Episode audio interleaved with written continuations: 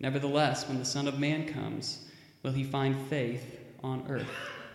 The word of the Lord.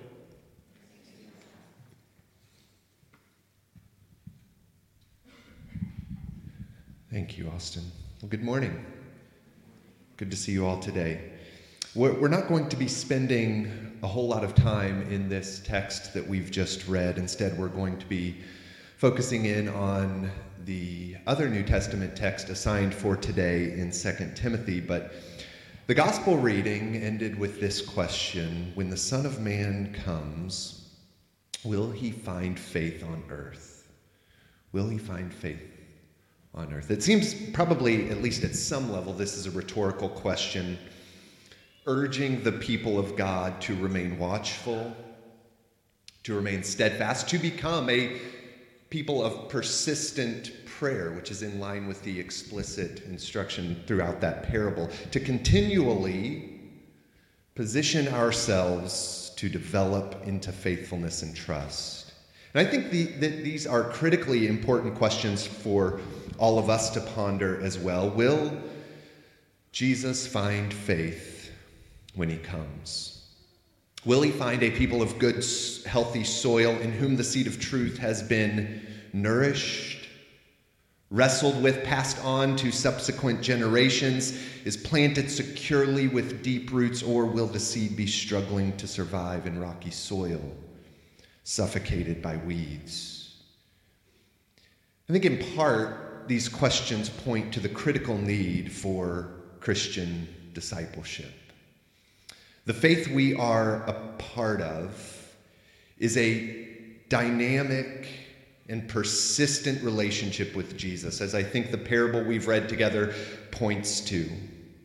The life of faith is much more than a momentary decision that we make. It's much more than intellectual assent to a particular set of doctrines, which, to be clear, and this probably is no surprise, I actually believe in the importance of doctrine. I, I am a pastor affirmations of faith, professing our belief as we have done together through our recitation of the Apostles' Creed this morning. I believe these are really important parts of the Christian faith, but it's not the end of the faith.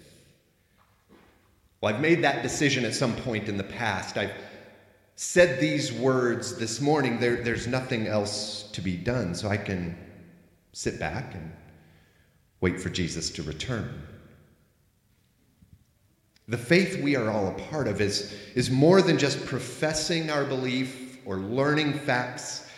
Christian faith is unintelligible without discipleship, without an intentional apprenticeship with Jesus, where we are being shaped into the image of our Lord, to, to truly become his apprentices always developing, always growing until the end of our lives.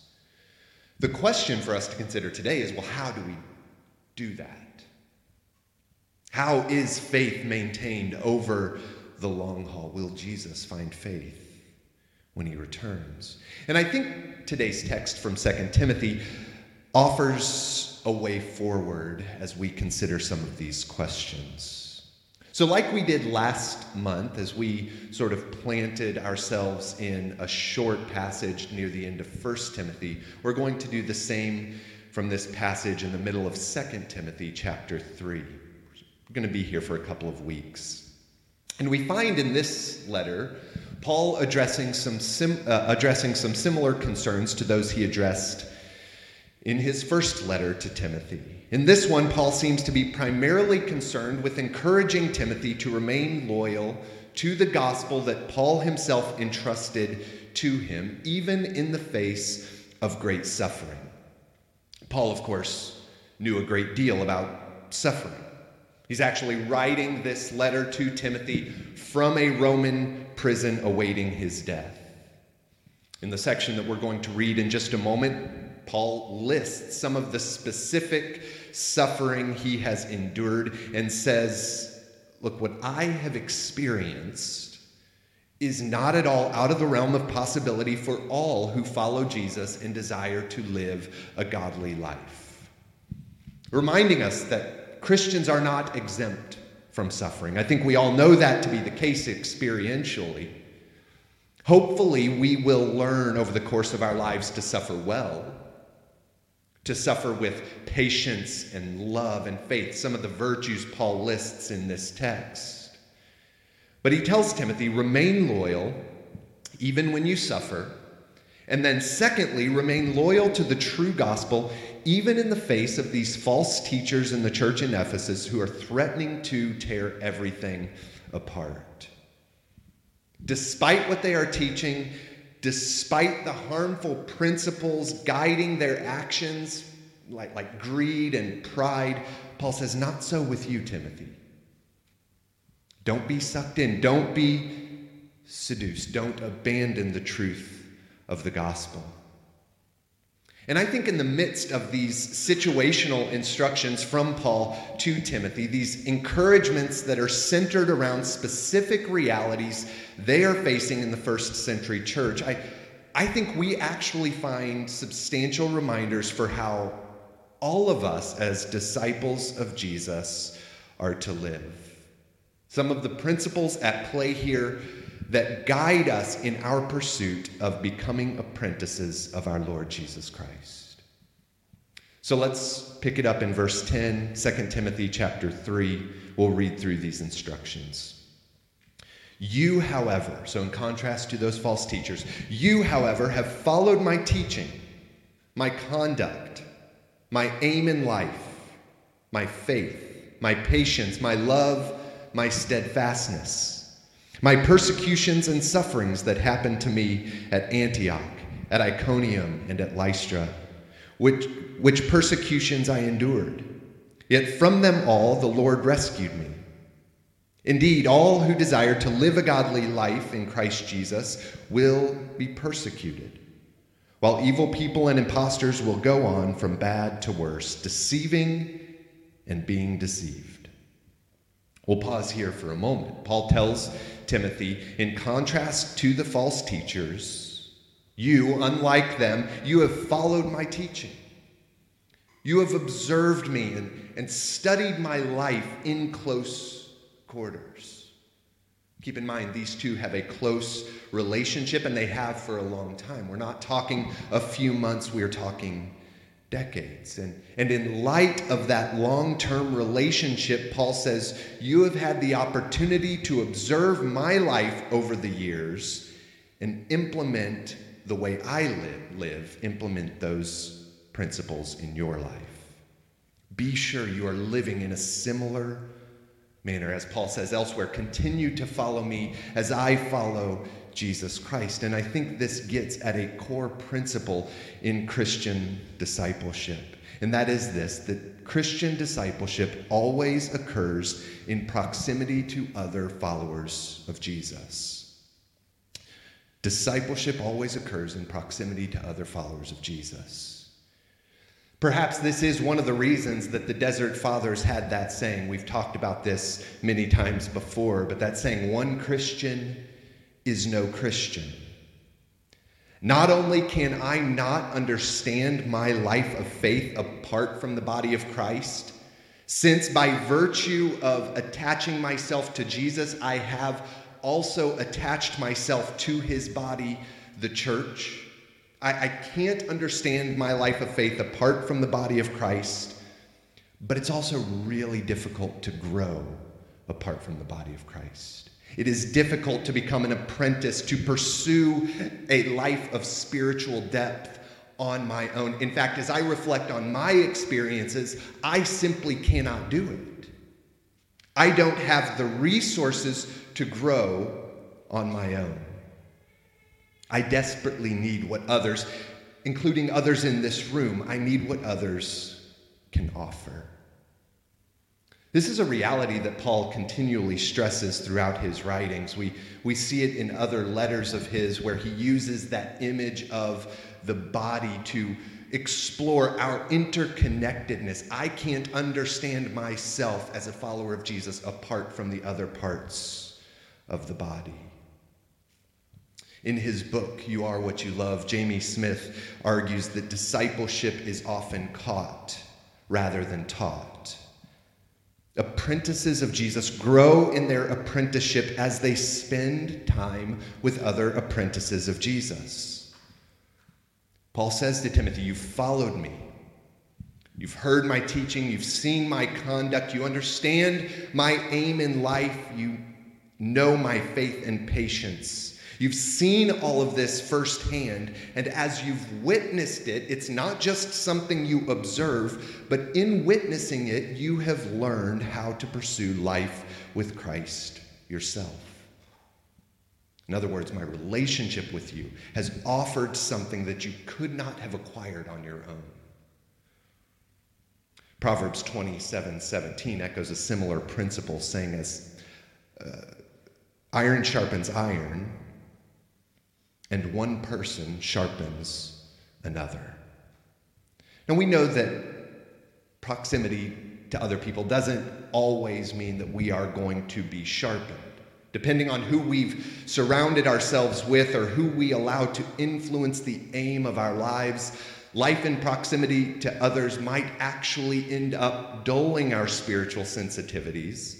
We, we know that it's not just proximity to other people that leads us into deeper discipleship because we all endured junior high school, right? We know the imitation game that often occurs in the walls of a junior high school, but if we have consistent contact with individuals who have a similar aim, who are serious about spiritual depth, their pursuits, their successes, maybe their failures, their wisdom over time will sharpen us in our pursuit of the same.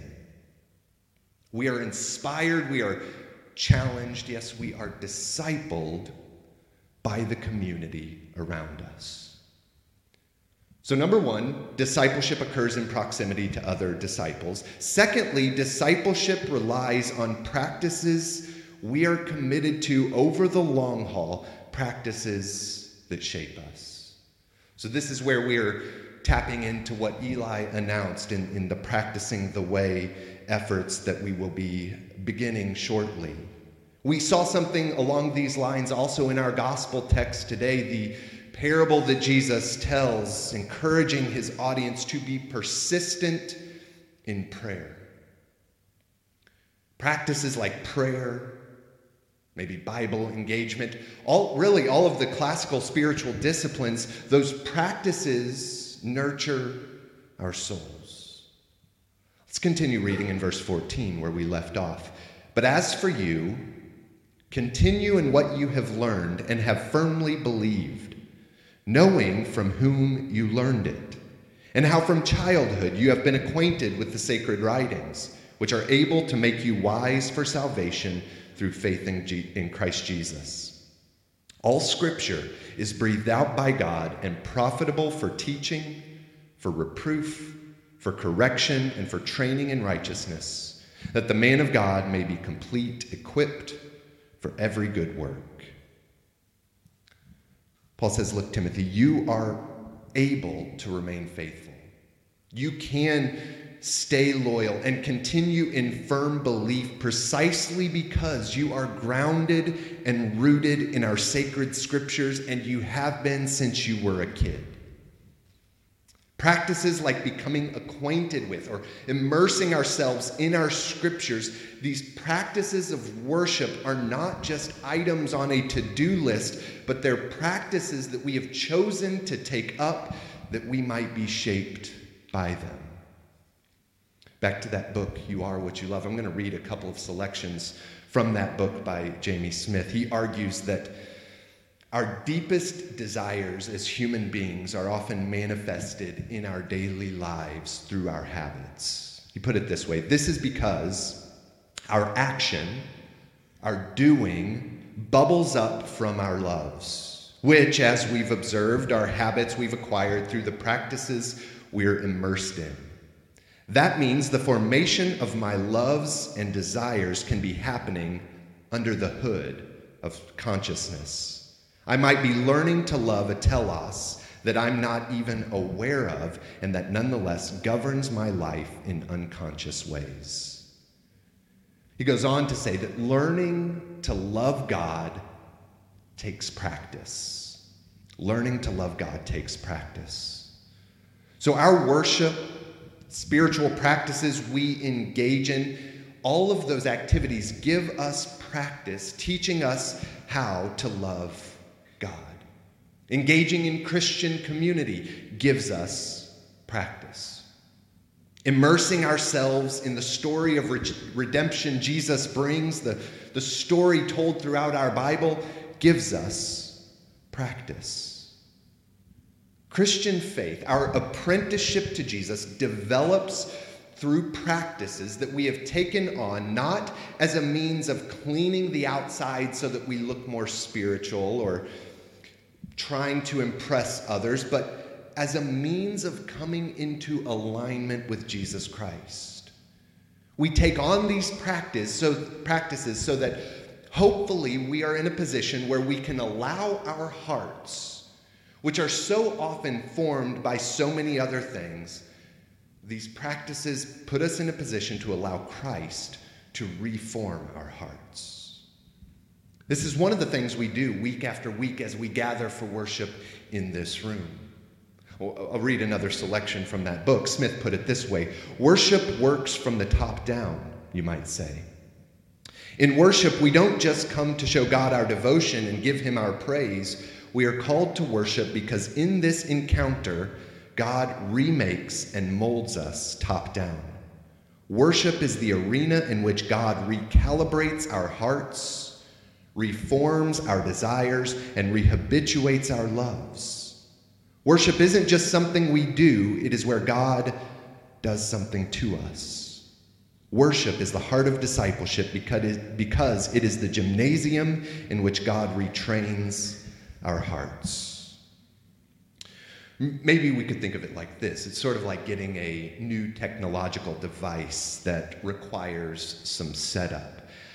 Or maybe something that requires assembly or, at the very least, an understanding of how it works before you begin to use it. It is helpful to read and then follow the instructions. Maybe try to understand how something fits together before we jump into using it. You know, I, I know people who won't even take the time to look at the pictures with IKEA furniture that instructs you on how to put that together. It's a waste of time. I, I've got this single little Allen wrench. I'm going to go to work with this particle board. If, if we want to complete a task and reach a goal, there is often an appropriate way to do it. If I want to end up with the entertainment center I bought from IKEA, instead of just a pile of sticks fit only for a bonfire, I, I better follow the instructions, even if they're just pictures. I'm not going to reach that goal if I don't follow the correct path. And I think in a similar way, as Christians, we, we have a goal. We, we have that telos or that aim in our lives. We want to experience wholeness in Jesus Christ. We want to be formed into his image and live into his life. But none of that just happens. Reaching those goals requires practices that shape our loves, and as our loves are shaped, we in turn are transformed. The reality is that everybody is being shaped. We are being formed by a variety of practices that we often do not think about, but subconsciously, those practices are discipling us into a particular way of life. And if we stepped back and looked at where we were headed, it's probably not a way of life that we would have chosen, and yet we have taken on practices that are shaping us discipling us. If that's the case, we want to be really careful. We want to be intentional about the practices that we allow to shape us. Well, look at it this way the, the late American author David Foster Wallace wrote an essay that appeared in the New York Times in 2006 entitled Federer, Both Flesh and Not. And in that essay, he wrote about the art of successfully returning a hard served tennis ball, which, by the way, if you've never played tennis, it's not as easy as the professionals make it look. And it's not just a matter of learning the appropriate technique involved in returning a serve. It requires, as, as he says in this essay, a strong kinesthetic sense.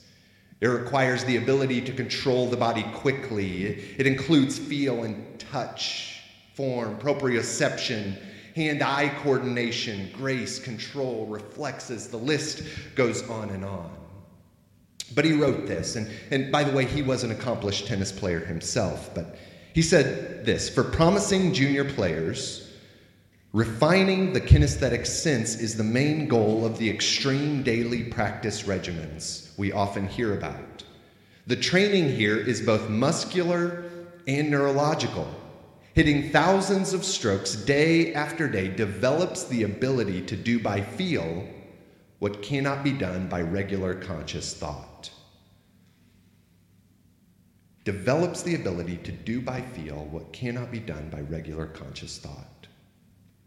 And I think on some level, this principle is an important one to consider in the development of our spiritual lives. Routines and practices that we engage in consistently over the course of our lives shape our loves, and as our loves are being shaped, our entire person is being formed and reformed. Those habits become so ingrained in us that our minds and our hearts are formed in ways that are very difficult to do if we just set out to do it on our own. Mark Twain once said that a man who carries a cat by the tail learns something he can learn in no other way. You, you can read about the experience others have in carrying a cat by the tail. You can even imagine what it would be like to do that yourself, but you only truly learn as you experience that. And I think there's something similar at play in Christian discipleship. We learn to be Christian as we engage in the Christian life. As we participate in rituals, both in this room and outside of this room, as we engage in rhythms and practices and relationships with one another, we are learning to be Christian as we engage in Christian life. This is one of the ways in which transformation of our lives begins to take place. We're going to continue to explore this next week, but for now, we'll camp out here. Apprentices of Jesus, number one, grow in their apprenticeship in proximity to other apprentices. And apprentices to Jesus grow in their discipleship in practicing rhythms that reshape our loves and so form our lives. My prayer, and it's a prayer for me, my prayer for you, is that we would be willing to sort of take the long term view, understanding that I'm not going to get there overnight, but I need to begin to take steps. I need to begin to take on these practices because I understand that I'm being discipled. I understand that my life is taking on a telos. I have an aim, and often that is shaped by practices subconsciously. I'm not even aware that I'm being formed in those ways. And so I want to resist that pull that I feel, and I want to intentionally put practices in place that are going to take me toward the aim of becoming like Jesus and living into his life and his love. Would you stand as we gather around our table? As we respond to the invitation of Jesus, invited into his life through his body and blood, represented in these elements we have on this table. As we come to the table, we acknowledge that we are not just making a decision in this moment, but this is a life that we have committed to.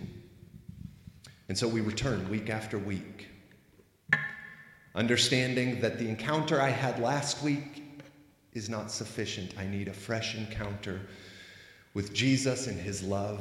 I need to be drawn deeper into his life. I want to say a prayer for us by way of invitation to the table. We will make two lines down these center aisles. When you get to the front, the words will be spoken over you the body of Christ broken for you, the blood of Christ shed for you. You can take those elements on your own and return to your seat. Say a prayer and then we will gather around the table of our Lord.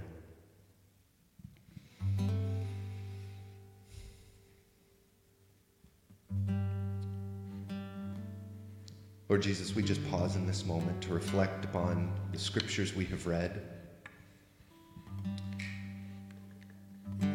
the call that we have received from you into the persistent life of prayer,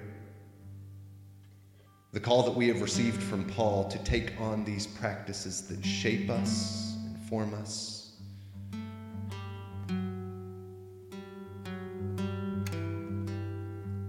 Help us to recognize those practices that are shaping us in ways that we would not choose if we were aware of them. Give us the courage to take on new practices that reform our hearts and our minds. And so we pray, Lord Jesus, Master Carpenter of Nazareth, on the cross, through wood and nails, you wrought our full salvation. Wield well your tools in this, your workshop, that we who come to you, rough hewn, may be fashioned into a truer beauty by your hand, who with the Father and the Holy Spirit live and reign, one God, world without end. Would you join us at the table of our Lord today?